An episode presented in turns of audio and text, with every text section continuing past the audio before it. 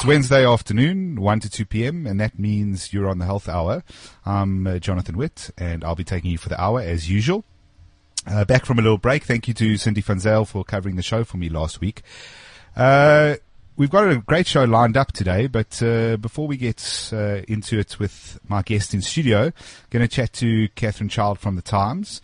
Let's find out what's the latest in the health news. Catherine. Hi. Catherine. Can you hear me? Hello? I can't hear you because my headphones aren't working. Give me a second. Ah, there we go. How are you? Hi. I'm great. Ah, much better line today. This is working. I'm sitting in the office, so let's hope my colleagues don't mind having lots of noise in the background. All right. So let's see how professional the journalists at the Times are. What's happening in the news?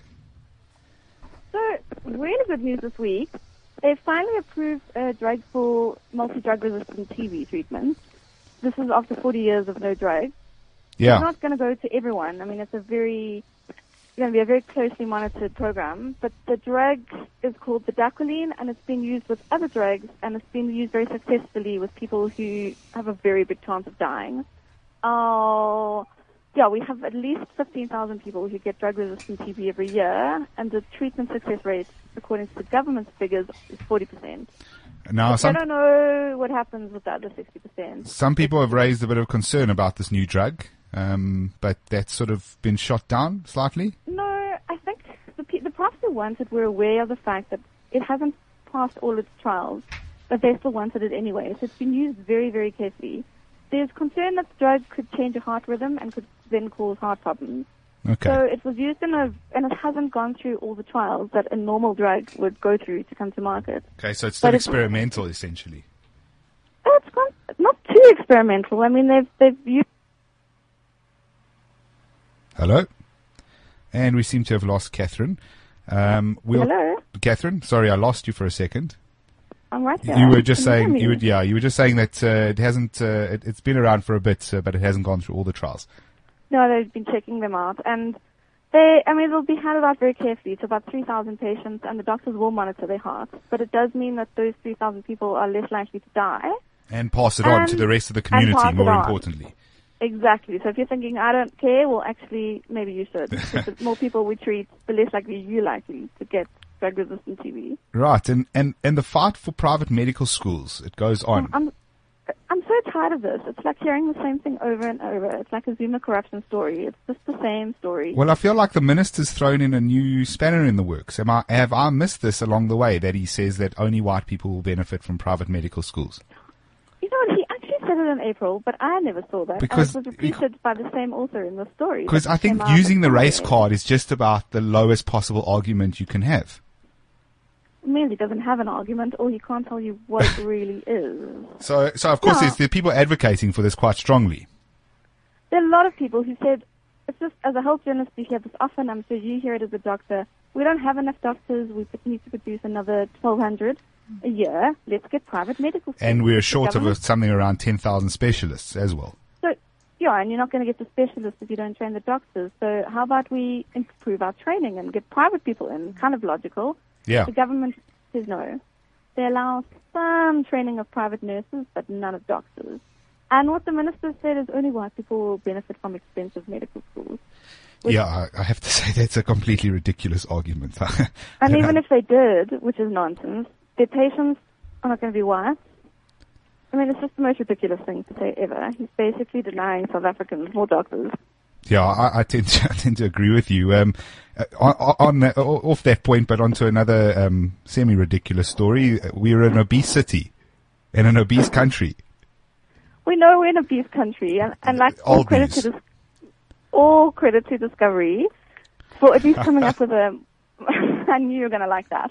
An interesting way of trying to tell us that we're fat. They launched the obese city index. Tell us what the headline was of the article.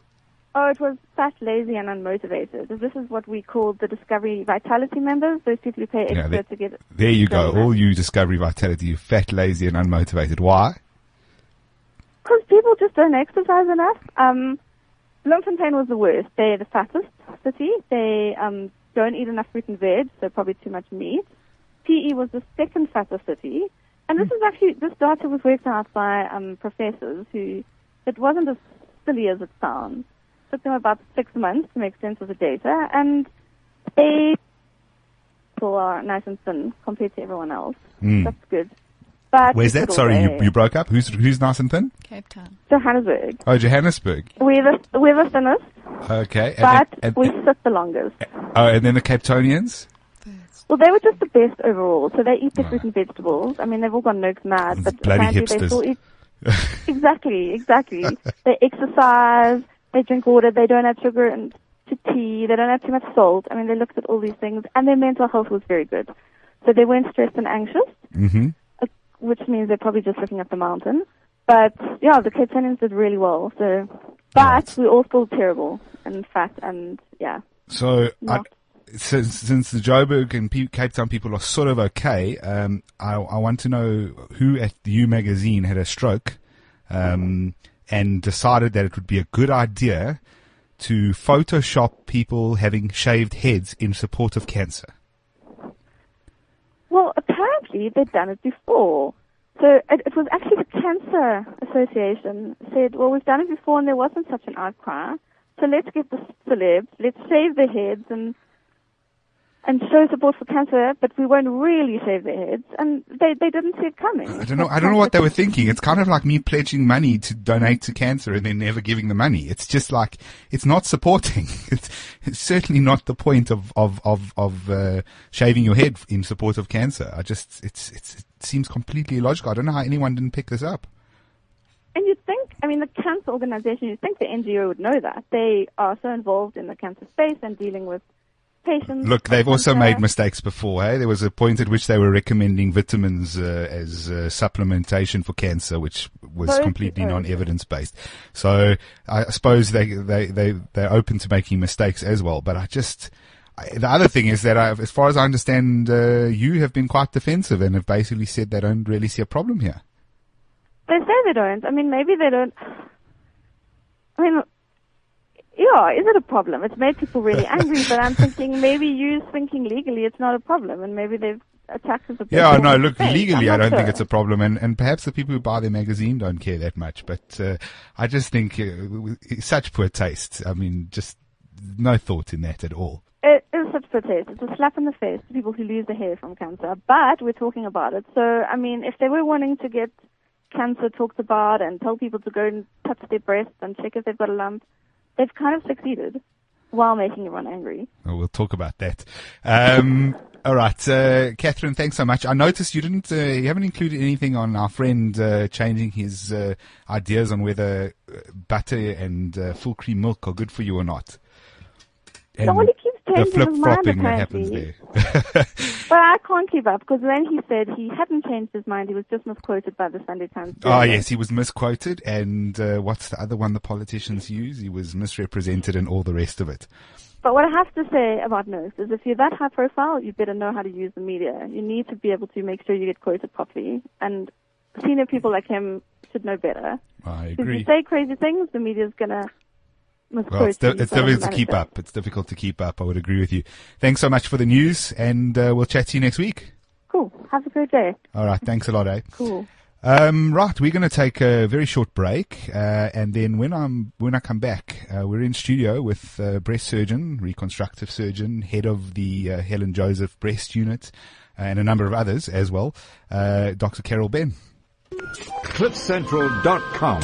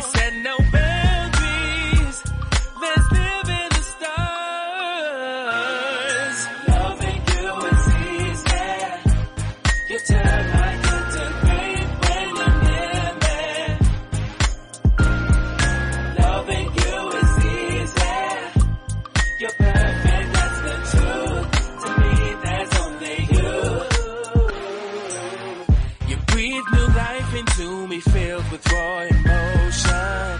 We compromise and now we better, stronger. I changed the world for you, I'd even swim the ocean.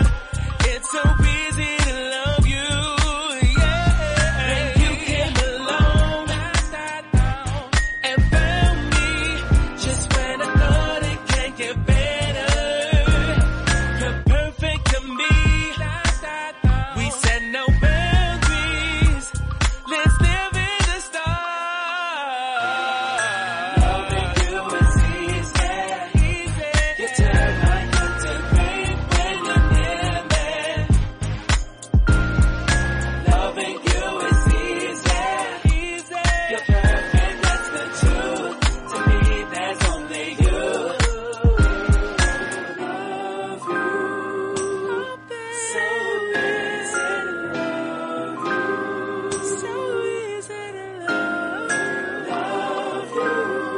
I love you. So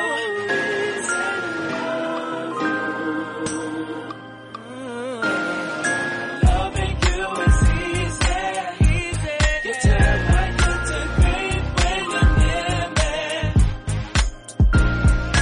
Loving you is easy. You're perfect, that's the truth. To me, there's only you.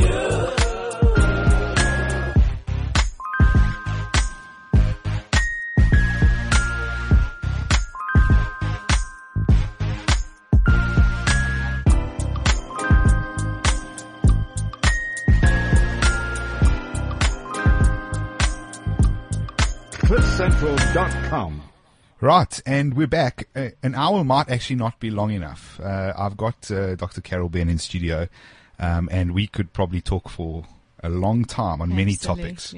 Absolutely. But let's start off on the breast side of things. Yeah. Obviously, it's Breast Cancer Awareness Month. Absolutely, yeah. And that last story there we had where this, you know, the people have now Photoshop shaved heads. It's cringeworthy. Yeah, it's just terrible. I mean, and you've been involved in a lot of breast cancer Yeah. awareness campaigns. So I just, it's weird that they didn't pick it up. Sometimes I think it's harder for women to lose their hair than to lose their breast. It's so out there. It's so traumatic. And just the concept of photoshopping something and putting it out there is, for me, just shows such a lack of respect for the hard journey. Chemotherapy is like an extreme event. It's like climbing Yeah. Mount Kilimanjaro. It's not easy. Yes. And I think we need to be aware of it. And I don't know, of course it gets the media attention and out there, but I thoroughly enjoyed the comment from your Times journalists about, well, people are now aware and will they feel their breasts? I don't think so. I don't think that is going to drive people to say, oh, well, look, someone's bald, let me check my breast. It's not a positive incentivizing story. I think it's hard enough to go through a breast examination. It's hard enough to go for a mammogram, because mammogram's like wearing a seatbelt.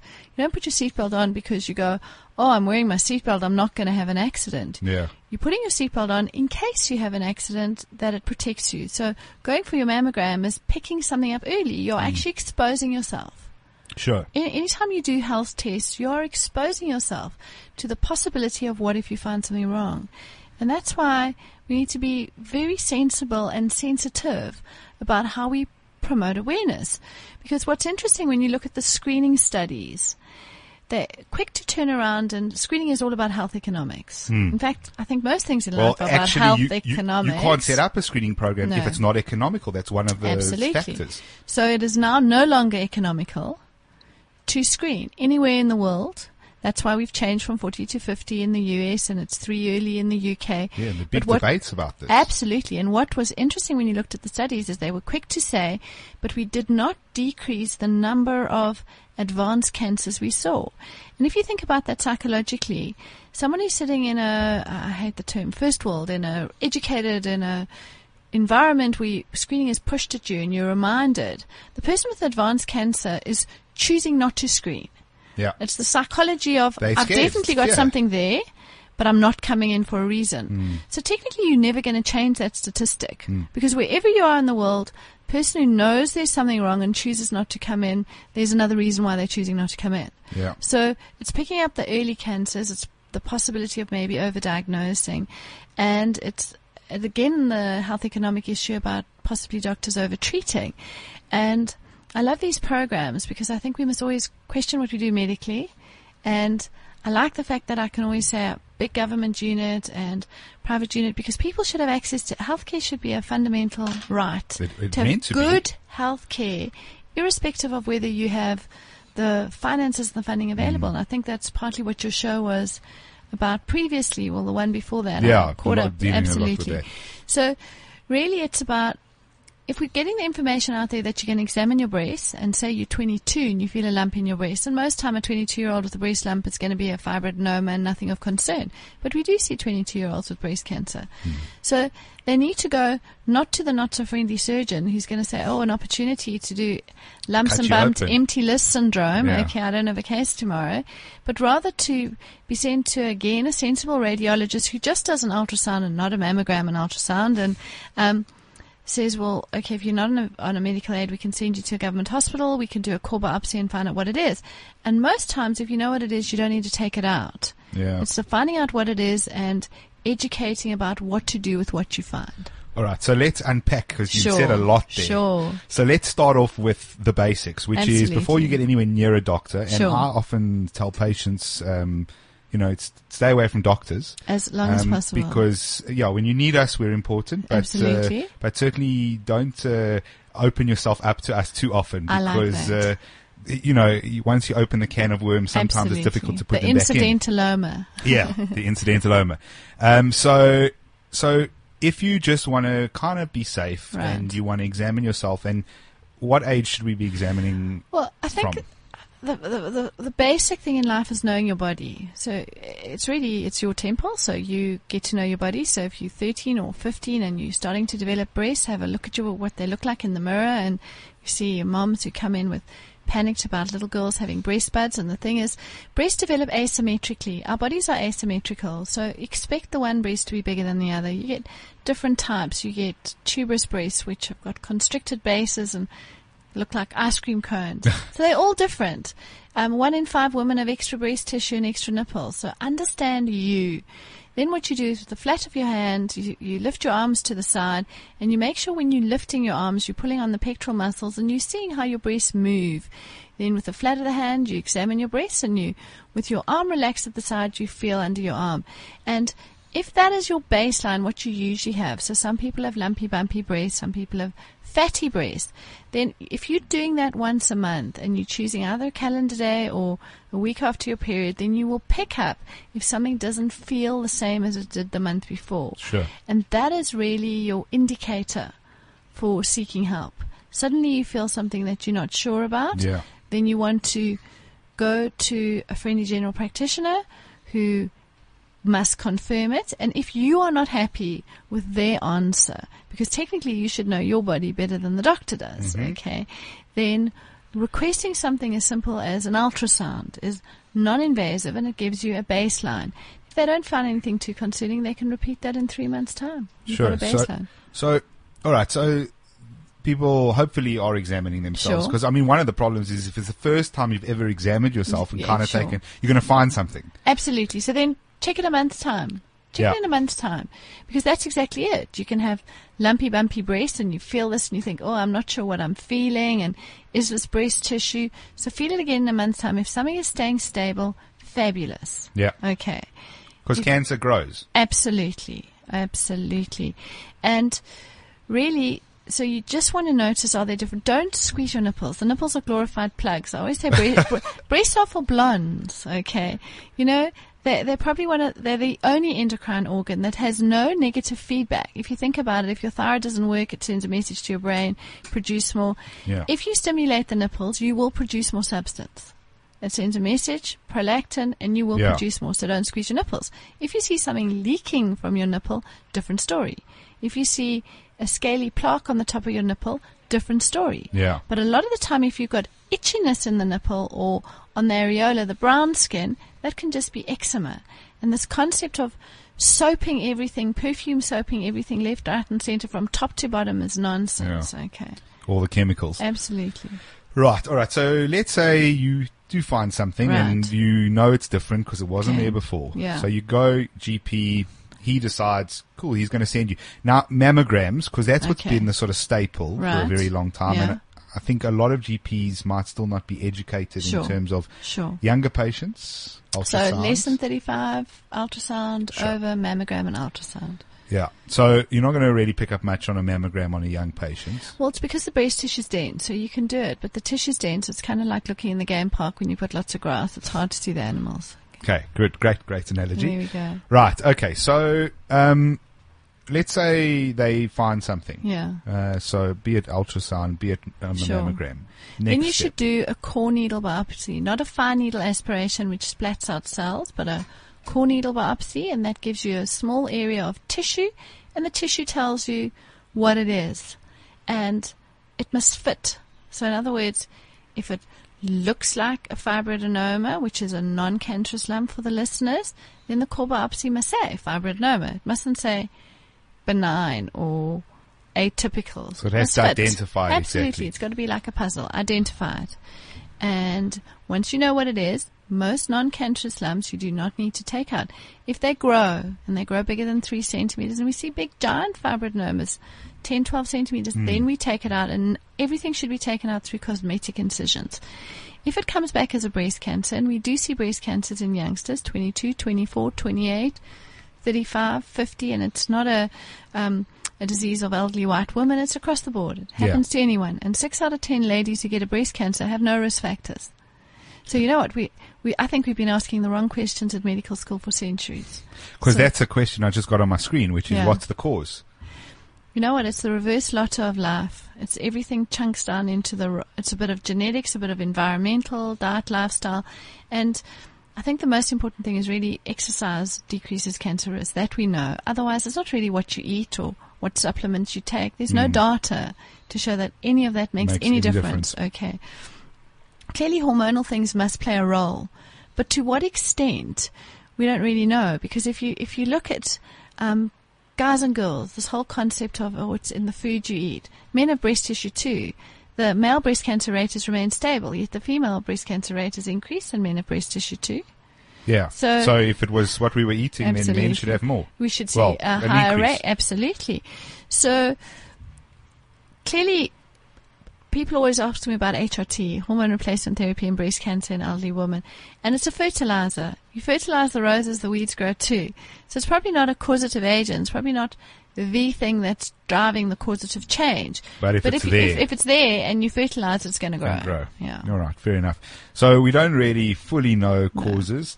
No. There's been a lot said about the BRCA gene. Oh, yes. Angelina Jolie. Angelina Jolie. Yes. So it was about 2 years ago. I had the privilege of having dinner with her doctor from a genetics point of view two times ago when I was in the States. And she actually has two of the genetic mutations.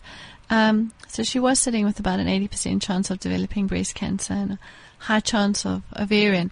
What is interesting is only 10% of people have the BRCA1, the BRCA1 and 2. And I always say there's a trigger. So you're born with it. Yeah. So what changes? Why all of a sudden do people decide, I have to take out take my breast tissue out and have Barbie boobs? It's about triggers. So it's different when you're in your 20s and you're partying around and you tattoos and life's easy and this and that. But suddenly when you're 40 and you've got a brood of kids, and then your aunt becomes metastatic with a breast cancer, your life profiles are suddenly different. And I often see that with a lot of the ladies I counsel, and we do risk-reducing surgery. It has to be done very carefully. People must be well counseled. They must speak to people who've had the same procedure. Yeah. And only 20% of people with the BRCA gene do the surgery, hey? Okay. Okay, so they must be counseled. They must see reconstructive surgeons about the problems, not the, wonderfully, wonderfully, we can make Barbie boobs, but what happens when it goes wrong? Yeah, when you land up without a breast? Absolutely. Hardened, rock-hard prostheses. Okay. They must see a psycho-oncologist, because the interesting thing about reconstruction is I always used to think that, it's about men. We reconstruct for men, and the issue around relationships is men don't understand. But actually I was 100% wrong. It's women. Men are actually quite simple, straightforward creatures. If they're going to be in a relationship, they're really not fazed about what your breasts look like or what this. But women, we're the ones who stand on the scale every day, look at what's on the front page of the Cosmopolitan, and we use that as our baseline. So we look and think, well, if this doesn't look fine, then we're not going to be sexually attractive. Yeah. And if we don't feel sexually attractive, we don't engage in a relationship, a physical relationship.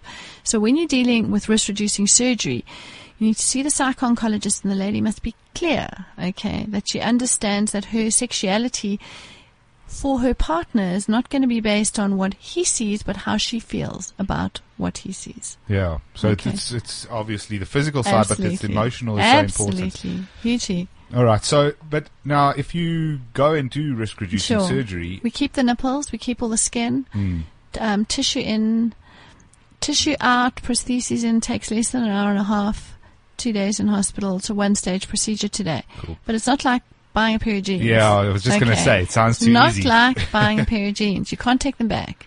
Yeah. And if something goes wrong, there's nothing there. And there's always risk. Surgery has risk. That's surgery has risk. It's not like walking into your local clothing stop and saying, oh, well, I want one of these. That looks nice on the shelf. Mm. Absolutely not. Yeah. Not. If you don't remove ovaries as well, have you yes. really removed all the risk? Okay, so the interesting studies, the studies that if somebody is BRCA1 and 2 and you take out their ovaries, you decrease their breast cancer risk because you're putting them into menopause. Yeah. But if you're doing that in young women, you are significantly increasing their cardiac risk, more so than their breast cancer risk. Absolutely, because of the estrogen being cardioprotective. Absolutely. So you've got to look at what it is. If it's a BRCA2, they've got a high risk of breast, and it's not just ovary. So BRCA2 is things like endometrial, stomach, colon, pancreas, male, skin. So I always say you can't just turn around to the lady and say, oh, we're going to take out your breast tissue and decrease your risk. You need to analyze, particularly with the BRCA2s, that it's not just about the breasts and the other things. And you can't go around, take off your skin and take out your pancreas and you can't. So they have to have an understanding in terms of what their genetic profile is and how they need to follow themselves up. Yeah, I mean, and that there's no, it's not a cure. It's not, you can't completely. No, and it's risk reduction. And it's not prophylaxis. Yeah, absolutely, because even you could even get breast cancer after risk reduction surgery. Sure, it's decreasing a risk. Mm. It's not preventing. You can never prevent. Okay.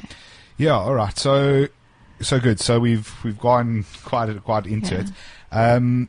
If you with regards to you do the core biopsy, let's go back there. Yeah. Are you guys doing that under local? You're doing that under so core biopsies are done under local. Sure. They're done under local anesthetic.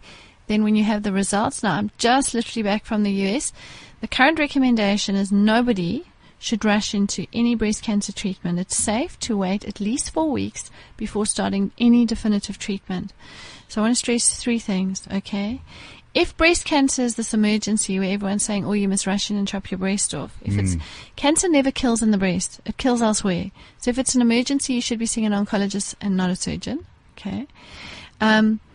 So there's no rush. Yeah. Next thing is if you have any scary medical diagnosis, go to an appointment with a friend, okay, or a partner. Take notes. Go for second opinions, okay.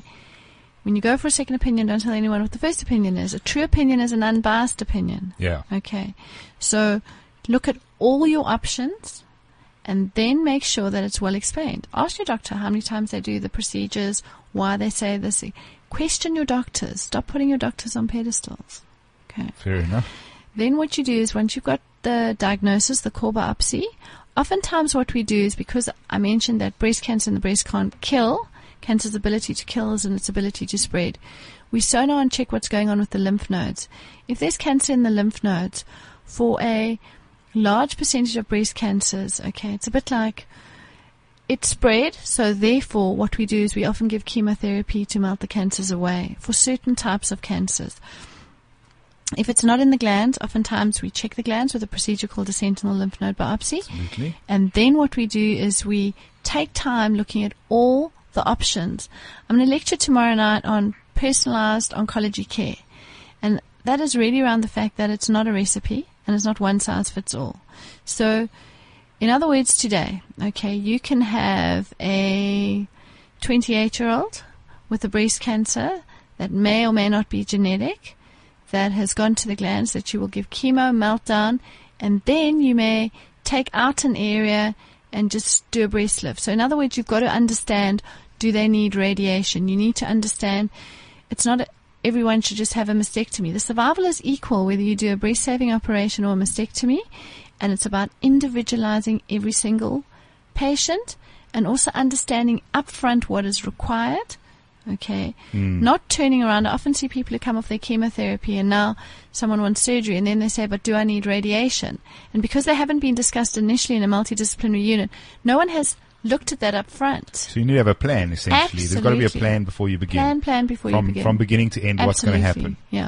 Yeah. You can't decide halfway through we need a change and this is going to be a mess. Sure. Okay. So... I think let's take a short break, and when we come back, we'll continue the conversation. I just want to remind listeners, you can give us a call if you have any questions, 0861 555 189, or you can send a message into the WeChat account, Cliffcentral, or catch us on Twitter.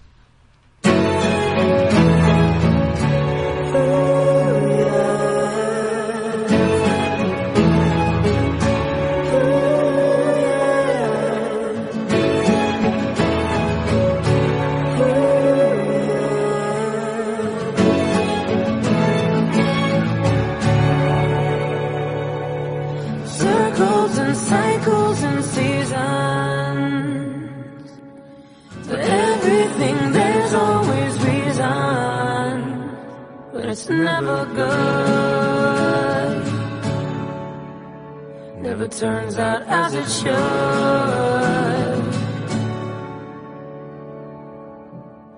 No one ever held you, no single moment of truth. But if you were mine, I would have looked into those eyes and said, tell me the words you long to hear, and I'll sing them loud and clear. Let me heal the wounds you've held on to for all these years. Break the cycle, break the chains, 'cause love is louder than all your pain.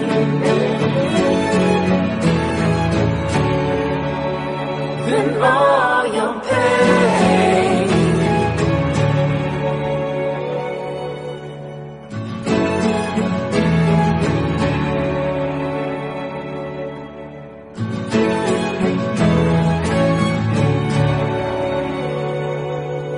Is it all truly broken? Irreparable mistakes. Let's take our time. Don't we have to try?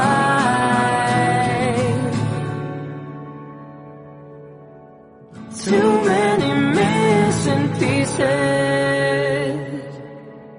That's always been to justify how you feel inside. I wish you'd say, tell me the words you long to hear, and I'll sing them loud and clear. Let me hear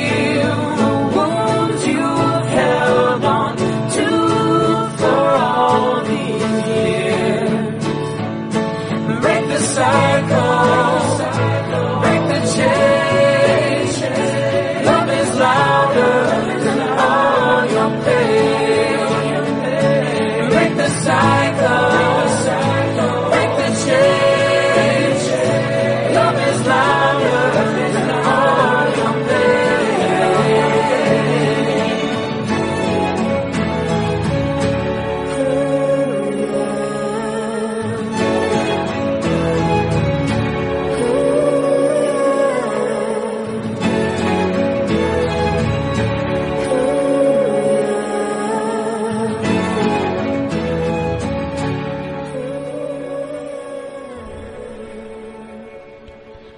some music from Pink, and the Health Hour this week discussing breast cancer awareness. Mm. Shortly, you discussing breast reconstruction and boobs in general.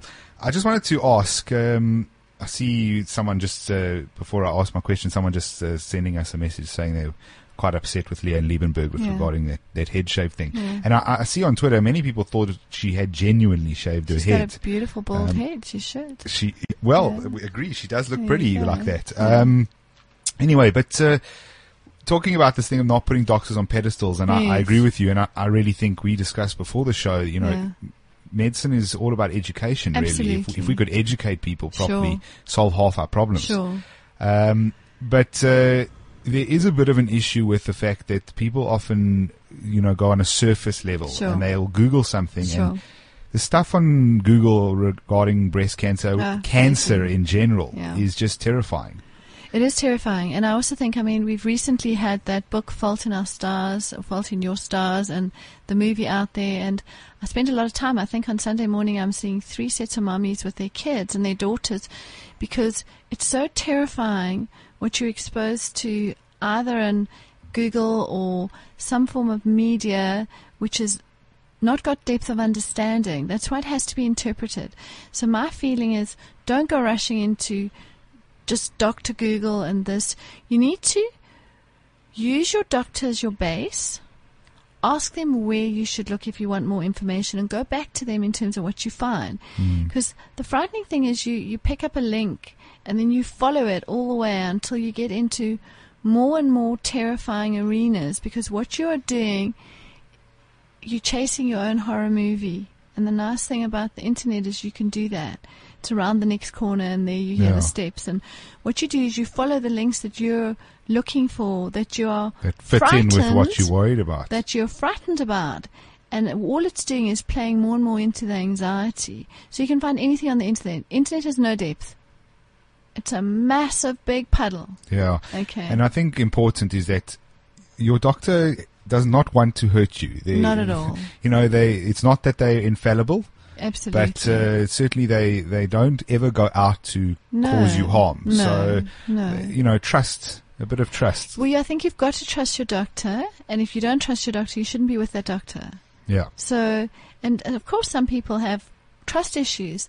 But then that's when we get oncology psychologists and people on board. You need to be secure. And I understand that having a cancer diagnosis or having any medical diagnosis creates huge insecurity, because all of a sudden it's, why me? It's a bit like being mugged in the middle of the day. You just don't expect it.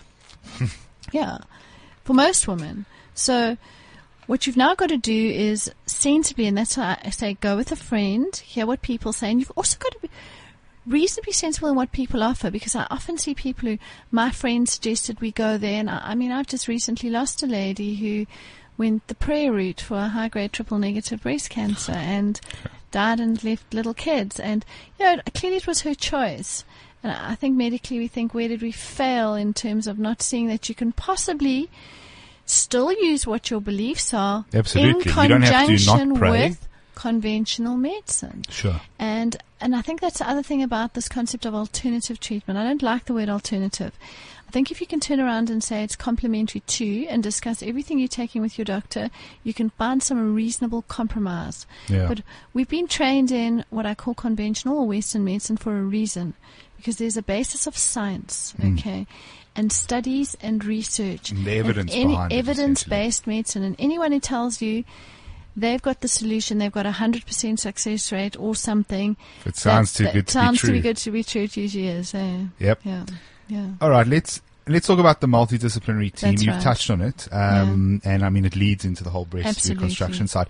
You know, you've been diagnosed, and generally you're going to deal with at least 2 specialists. I think you must insist on treatment, and when I talk about multidisciplinary teams, I'm not talking about a coven. I'm your friend, and you refer to me, and you. So the specialists, there have to be enough people in a multidisciplinary unit so that people are coming from independent practices. Yeah. So in other words, at least 2 or 3 oncologists from independent practices, at least 2 radiation oncologists, independent practices. We have pathologists from different pathology labs. Because what you're doing then is nobody is beholden to agreeing with anyone else. You're getting insight from different disciplines about every single patient, and every single patient should be discussed in a multidisciplinary environment, and then it gets discussed back with the patient what the options are, because often there's not an absolute black and white. So, for example, we discussed two ladies today who have cancer in the glands and large, big tumors, but the cancers are incredibly low grade. They are sleepy cancers. They've probably been sitting there for 10 years and doing almost nothing. And the consensus was, is there actually value in chemotherapy in those patients? Probably not. And once you'd thrashed out that, you go back to the patient. Then you send the patient to an oncologist who will then look at the patient and say, well, we discussed this in the MDM, but now when I have a look at you, this is what I think as well, and we're going to bring that back. So there's this ongoing good discussion. It's a bit like how businesses run. Yeah. And we have the good multidisciplinary teams both in the government and the private sector, and also what I call as clinical radiology meetings where we're discussing mammograms with clinicians, as well as an unusual multidisciplinary that we've got, which is an onco-reconstructive multidisciplinary, where we have at least 3 reconstructive surgeons looking at what is the best way in each patient for a best breast reconstruction. Because what I've learned over the years is that 9 out of 10 ladies are alive 10 years down the line with their breast cancer. Not all of them are disease-free.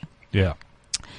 However, with the onset over the last 20 years here in this country and 40 to 50 years in Europe of reconstructing breasts, and mainly immediately, we started to reach this concept of chasing the nirvana of the perfect breast. So now what you've done is you have taken out part of an organ or a whole organ and you've reconstructed it. And then as you get further out from your cancer diagnosis and your body's changed because you've gone on medicines that you may have picked up weight or gone into menopause, now you start looking at the reconstructed breast, which is technically mostly not real, or part of it, or definitely changed, or being radiated, or being altered. Sure. And now it's not good enough. It doesn't quite look like what you expect or what you want. So you start, it's a good thing because you're becoming less cancer-phobic and more body-aware, image-conscious. Yeah. But there has to be some form of middle of the road, a balance. I often say it's a bit like if you amputate a leg, no matter how you reconstruct it or you put on a prosthesis, it's never going to look the same. Absolutely, and it's never going to be your leg. So if you take off half a breast and bring in a muscle, or take off half a breast and make it smaller, do a breast reduction. Sounds ideal for a big-breasted woman to have a breast reduction to treat her breast cancer. It's how perfect can you get? And it's paid for by the medical aid. But now you're radiating that breast too.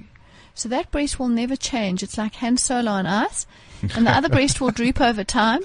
And all of a sudden, 5 years down the line, you weren't where you were. Yeah. With the one has drooped and the other hasn't. So there are all those issues to take into consideration. Right. So how do you make as close to the perfect breast as possible? We make beautiful boobs today, and that's part of the problem. In fact, the reconstructive surgeons do a spectacular job in making excellent breasts. But what I always say is, remember, our bodies age and change over time, and that's what you've got to take into account. So, and also you've got to have routine and regular follow-ups. So we can make breasts smaller.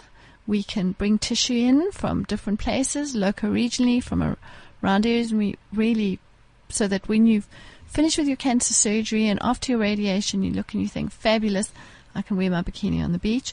Or we scoop out all the tissue and save the nipples and create what I call Barbie boobs, okay? But you've got to also realize that that's the now, and over time things are going to change. Yeah. Sure. Just a question on whether traditional healers, their role. Okay. Well, when I set up the unit at Bara, I actually got the traditional healers involved in the Bara clinic. And over the years, every couple of years, we asked to be invited to their congress. Because I do think that people's spiritual and the beliefs of whether it's a traditional healer or whether it's a spiritual healer should play a role. So it's good to work together, because some of the medications that they use are fine. Yep. Some of the things can create huge havoc and are not the answer. And we see people with these big advanced cancers who have gone for traditional medicine and they haven't worked. So I think the concept of working together is better than working apart. Tend to agree. All right, so let's use the last 10 minutes or so just to discuss not so much the cancer side of things, but just breast problems, common breast issues. Okay, so most people present with breast pain. One of the commonest causes of breast pain is actually not breast pain. It's costochondritis, it's inflammation in the rib. Yeah. Okay. And then you get pulling pain. Okay. So you've got big, heavy breasts and you get pulling along the muscle. You get little burning, shooting pains through your breast, which is inflammation in the ducts. And you get that hormonal breast pain, which is cyclic breast pain, which responds nicely usually to evening primrose or B6. And we can use some other medications as well, which should be managed with your doctor. Nipple discharges. We're concerned if it leaks on its own. If it's a non-spontaneous discharge when you squeeze, okay, stop squeezing. Okay. And then that'll solve the problem. That'll usually solve the problem. If it leaks continually and it's milky on both sides, really it can be a prolactin tumor in the head, but most commonly it's residual milk, and stop squeezing. And sometimes we see yellow-green discharges, which is inflammation, common in women who smoke, and it's inflammation in the ducts, ductectasia. You're not allergic to sulfur, Bactroban works beautifully, and stop squeezing. There we go. Okay. All right. Anything else that's I think hopefully what we should be taking away is that people should be examining their breasts, that if they're concerned that they can access good government units, that you shouldn't be just concerned that you've sat listening to an hour on the radio about breast problems, but now what to do. So for me, awareness and education has to be followed with access and care. And we're fortunate enough to run a unit, particularly at Helen Joseph, and there's a great unit at Chris Hani Bara and at Joburg Gen, but that we will take anybody from anywhere. We run open clinics, so a new patient clinic on a Wednesday, and if you think you've got a cancer, that's right, and a follow-up clinic's on a Thursday. But you just come in. You don't need a book. You don't need to have a doctor phone. Anything, you just arrive and we will see you. Okay. Great. So that's obviously Helen Joseph. People across the country? Across the country, yeah. You know, there are problems in the Cape for me that you have to be referred in through regional to specialist units. I think this concept of having to go via. Beg, borrow and steal to access a specialist. It's absolutely crazy because, you know, if you take a day off work, people have taken a loss of a salary and income if they are fortunate enough to work. They're often catching taxis. Mm-hmm. They're taking money that they don't have. You want to be managed on that day. So we've got a breast health website, but I mean, I'd happily set something up with you guys just where they can access doctors who can turn around and say, here's where you need to access services in Natal.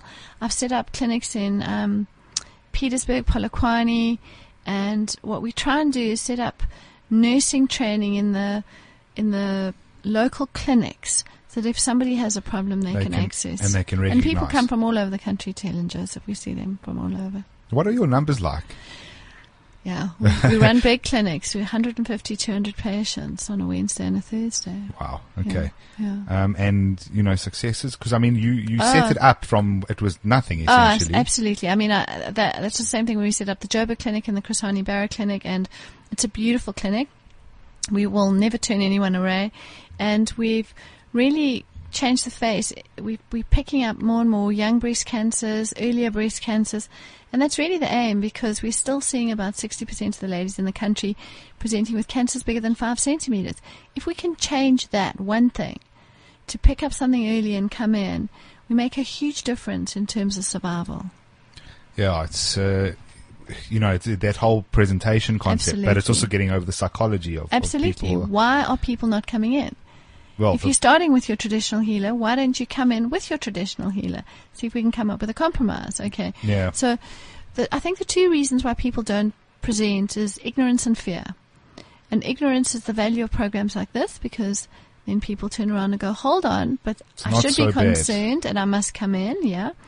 And fear is a very difficult concept to deal with. Let me tell you this. Breast cancer is a slow-growing breast cancer. If you're sitting there with something in your breast that you think is a breast cancer, it's going to come stinking through your skin before it's going to kill you. So you're going to be aware of it from a smell and a surround rather than – it's not going to rapidly kill you in 3 months. Yeah. So rather come in and deal with it, and there's a good chance that you're going to be around 2 years, 5 years, and 10 years down the line. And then if you make it to 10, I mean – Oh, yeah. And our studies go to 10 years because we lose too many people to follow up after 10 years. Yeah. So it's very hard to do a 20-year follow-up in medicine. But if you've made it to 10, generally with most things, you're probably going to die of something else. Absolutely. Getting hit by the bus or something. Absolutely. All right. So do you want to give us some websites, some contact details? Okay. I think it's www.breasthealth. Okay. I think it's at NetCare. And then there's a cases line 0860 233 233. I'm happy to set up some links for you guys. Okay. Being a bit of a techno-moron. No Facebook, no Twitter. I'm trying to get you onto Twitter. So that was 0860 233 233. All right. Okay. And that gets you through to like a helpline. A helpline. It's a cases line, and that'll put you, it'll tell you if you're not on a medical aid, you know, dial 4 for the Helen Joseph Clinic and when the clinics are. So it's a general care line that.